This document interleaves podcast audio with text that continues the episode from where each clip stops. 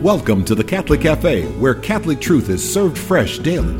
We've made you a reservation in the luxurious corner booth, so come on in and see what's on the menu today. Now, here's your host, Deacon Jeff Drzymski.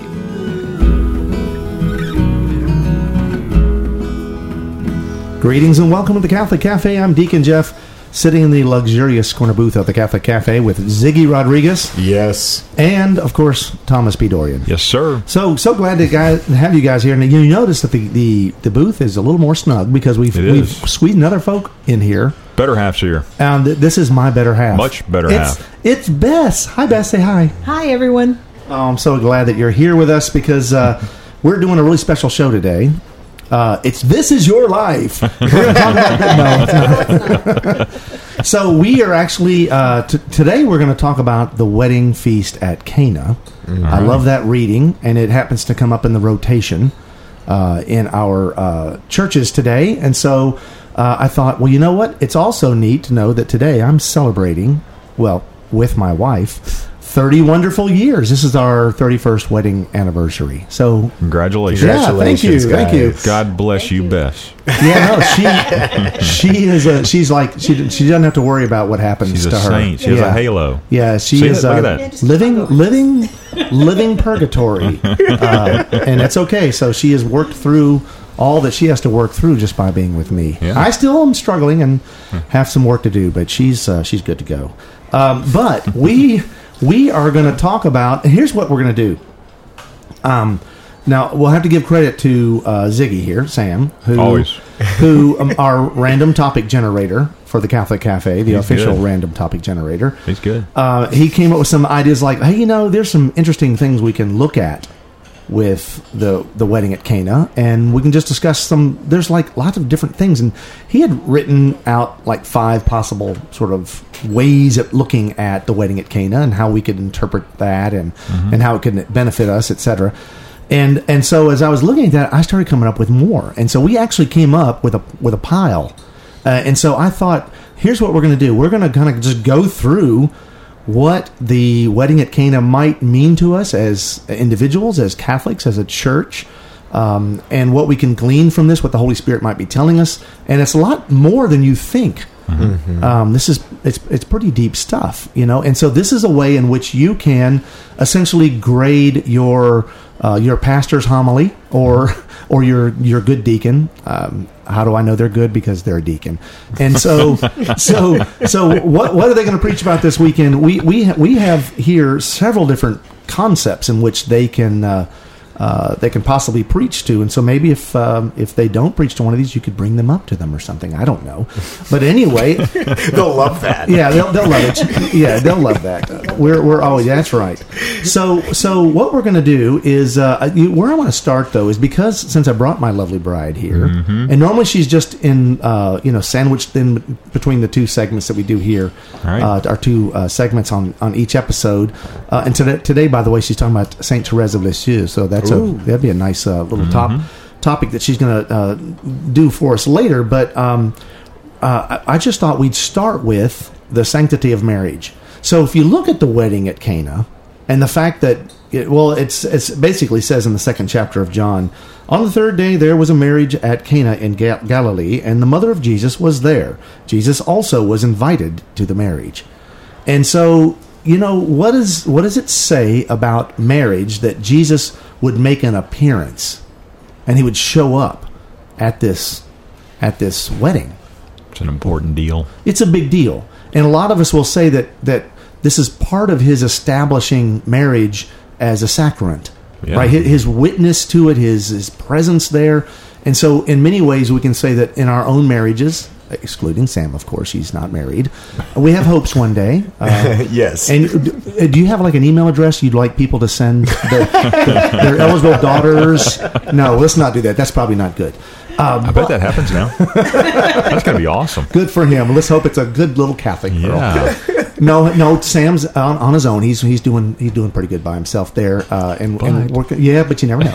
uh, so, like, what you know, what we think about our own marriages, and and the fact that Christ is present in our marriages, right? We make we make a, a point of that, and, and the sacrament. That's the beauty of the sacrament is that Christ is present in the sacraments. And so I'm going to ask Bess.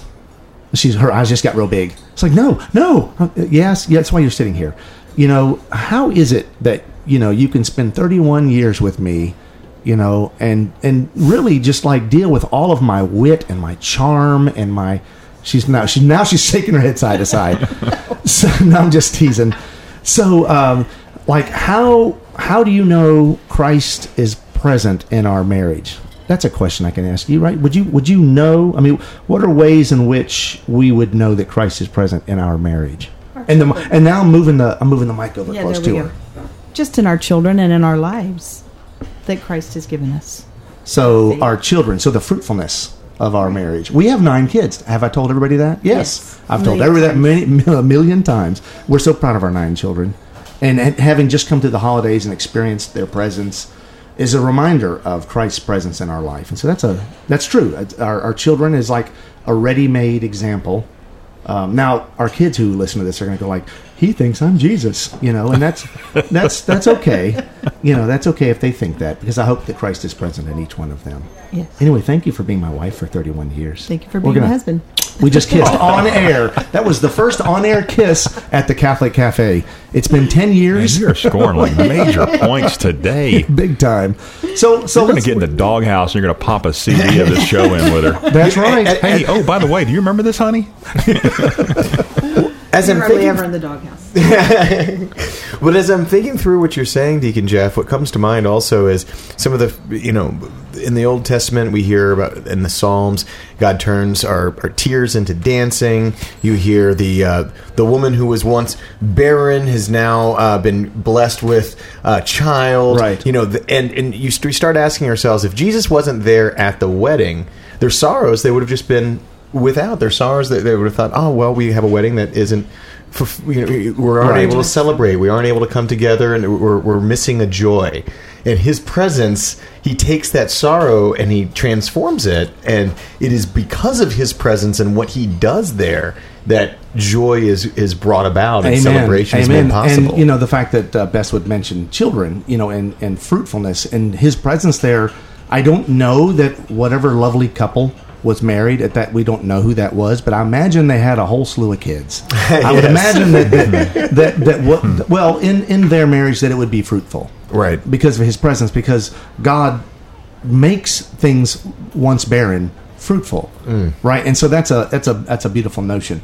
So here's another one uh, that you can uh, we can see the whole Marian angle in in the wedding at Cana. When we read this story, we we see that um, basically, if we're asking something of Jesus, right? What what what happens? What is a good way to get to Jesus? And that's through his mama Intercessor. right? So that Mary is an intercessor on our behalf, so that petitioning Jesus through Mary, it bears fruit as well. It's it, things happen when you go to his mother.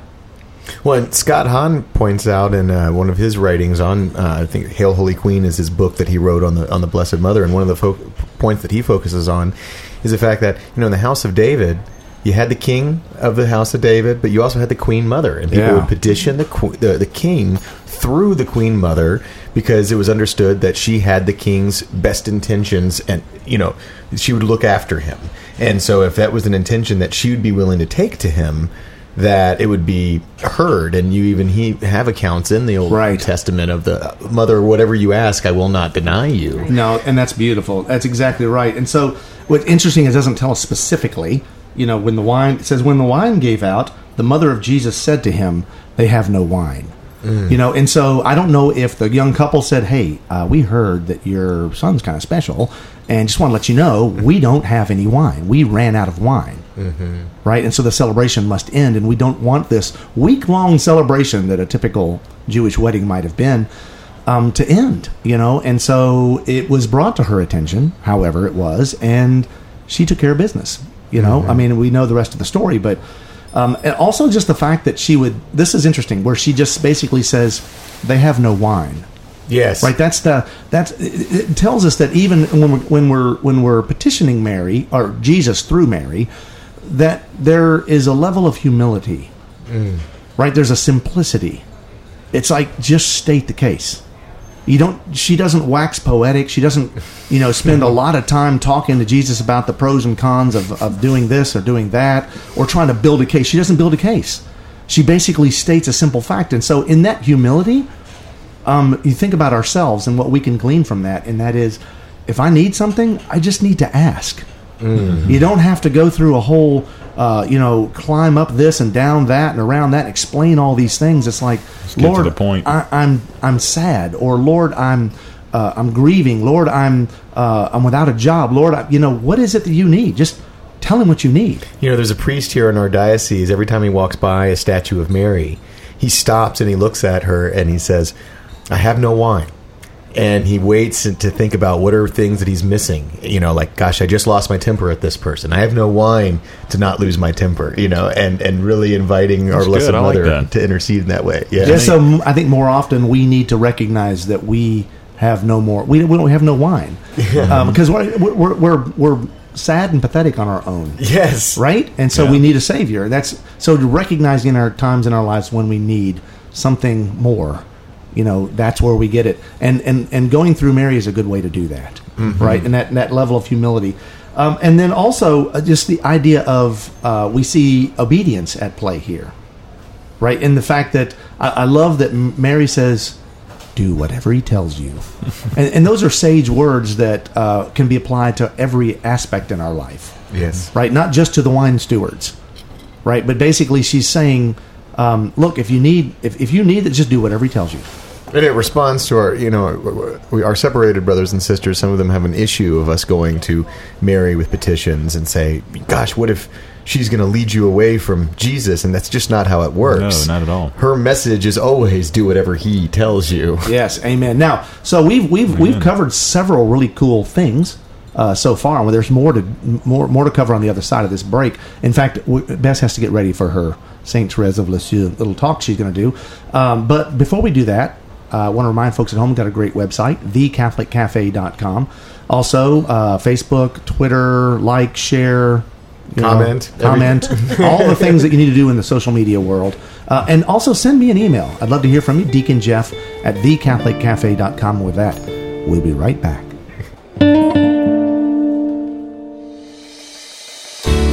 I'm Bess Drzymski, and this is another great moment in church history.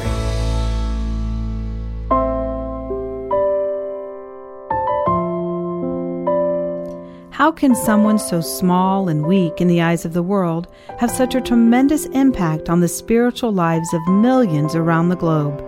Saint Therese of Lisieux, better known as the Little Flower, was this small person. Born in France over a century ago, she has changed the spiritual landscape of the entire world. Saint Therese believed that little things done with great love were more pleasing to God than the mightiest deeds. She wrote, Love proves itself by deeds, so how am I to show my love? Great deeds are forbidden me. The only way I can prove my love is by scattering little flowers, and these flowers are every little sacrifice, every glance and word, and the doing of the least action for love. The little flower grew up as the youngest of five living children. She was a sensitive child who felt things deeply. These deep feelings and her thoughtful attitude led her to a strong prayer life at a very young age. By her own account, she would find a quiet place and spend hours contemplating the love of the Heavenly Father. As Therese entered her teen years, her older sisters began to go into religious life. This led the little flower to seek entrance to the Carmelite monastery at the tender age of 14. She was initially refused by the superiors of the order, but her persistence paid off by taking her appeal all the way to the Pope in Rome.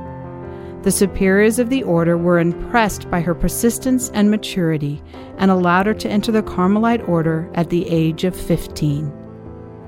The next nine years were spent in quiet contemplation and service inside the tiny convent in Lisieux. Toward the end of her time in the convent, she began to suffer from the effects of tuberculosis. Tuberculosis, a deadly infectious disease that attacks the lungs, leaves the sufferer with a chronic cough, fever, night sweats, and weight loss. Saint Therese suffered seriously from this disease. She was reported to have said, I have reached the point of not being able to suffer any more, because all suffering is sweet to me. She accepted her affliction as a gift from God and saw it as a sign of His friendship with her. Little everyday things done in great love can lead us to a life of grace and deeper union with Christ. The little flower can show us the way.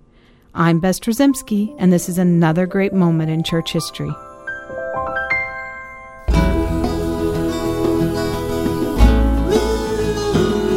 Welcome back to the Catholic Cafe. Here's Deacon Jeff.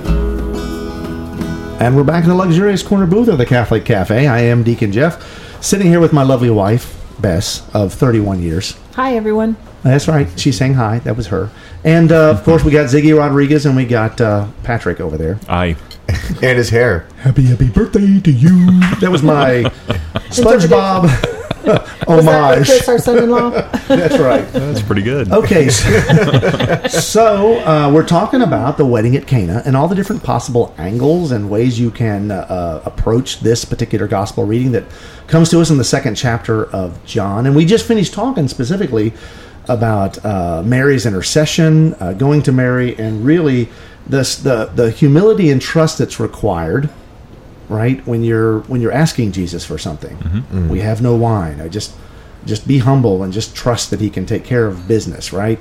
And then certainly uh, that aspect of obedience that comes. Right. and so and if you put those three things together and you start to think about uh, humility and trust and obedience you start to realize this is really a path to if you want to look at like new wine in your life right? I have no wine. And, and if, if we were to take the word wine and just replace it with you know the spirit mm-hmm. right the holy spirit and i just i have no holy spirit lord i mm-hmm. need the holy spirit you can say that the path then is ultimately going to be humility and trust and obedience mm, That's right. and that's hard for us to do isn't it tom Very i'm looking specifically at you Oh, it's very. I'm the worst. I agree. No argument here. I here. am not going to. I got one finger pointing forward and three pointing back at me. no argument for me. We're all in that same in that same boat. But it's hard right. for us sometimes to be humble uh, and to really ultimately trust God. But certainly, obedience is something that all of us struggle with. I mean, Sam especially. Oh yeah.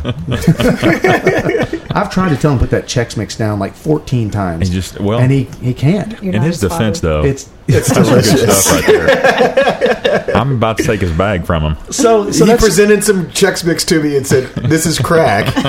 It- it say no to crack though. And this was a test, and you failed. you failed. That's okay. All right. I make the best Chex Mix ever. We did a show on this, did we? We not? did. we did a show on this. Uh, but anyway, all that aside, we're getting off topic. Don't want to do that. Um, so, uh, really, the new wine of the Holy Spirit is, it comes to us in that way. It's just another thing you can glean from this particular uh, reading. Another thing I wanted to kind of throw out there, which is kind of like it seems like it's totally unrelated to everything. It's just, but it's something else that's contained in this beautiful little story. There's there's a part that I want to. Uh, uh, what I want to read here. It starts in the in the ninth verse. When the steward of the feast tasted the water now become wine, and did not know where it came from, though the servants who had drawn the water knew, the steward of the feast called the bridegroom and said to him, Every man serves the good wine first, and when men have drunk freely, then the poor wine. But you have kept the good wine until now. Now, you, you know, if you read that, you can read into that, and this is this is not something that you want to use as uh, ammunition for an argument with one of our separated brothers and sisters. But but I will tell you that there's a lot of people that will look at Catholics and think we're a bunch of drunkards, right? And they'll think that we, you know, we we encourage people to to get drunk and to that we got you know beer at all our men's clubs meetings and whatnot. And you, the and- stereotype. right? And then and then you'll and you'll also hear um, uh, other faiths saying like, well, we we just use um, grape juice at the commemoration of the Lord's Supper, you know, because back then the the wine wasn't alcoholic. Well, here here is is proof positive. Right, because the steward came to the, the groom and said, "Why are you doing the good stuff? You're supposed to wait till everybody's drunk, right? And then then then you pour out the, the you know then you start bringing the bad stuff because they don't know any better. Yeah, right? it's not like the more you drink good grape juice that eventually the bad grape juice tastes better. No, no. doesn't work that You'll- Yeah, you'll drink grape juice, and you're like, there's something wrong with this grape juice. I'm used to the best. But if, you've, but if you've had, a, if you're a little tipsy, you've had a little too much wine, you know, you might be less uh, judgmental about what you're drinking. And uh, and I guess what I, I just want to point out that like this is a way in which a Catholic can understand. Now, first of all, the Catholic Church does no in no way condones drunkenness, right? It's it's never good. It's always bad. Um, but you know, wine and, drinking a little wine to settle the stomach, as, as Saint Paul tells Timothy. But then also just in moderation, these things are not evil and bad in and of themselves. But that being said, Jesus made wine and it was good wine. And, and I, for someone to say that you should never drink, that's reading something into the Bible that's not there. Yeah. Well, St. Thomas Aquinas, his quote is uh, drink, drink until you're merry, but not to excess. There you go. exactly right. And, you know, and some people take a little longer to get married than others, apparently. but, but you're right. Excess is, is bad, right? But merry, there's something uh, jubilant Yes. you know, in in uh, having uh, you know a glass of wine with friends. It- It's relaxing, it and you know, so it's like to to look at wine and say, well, you should never have it. Well, St. Dominic would roll up to uh, the friaries and also the convents where the sisters were, and he would bring a whole cart of wine. He actually rolled in on the cart, didn't he? He was Yes, yeah, basically.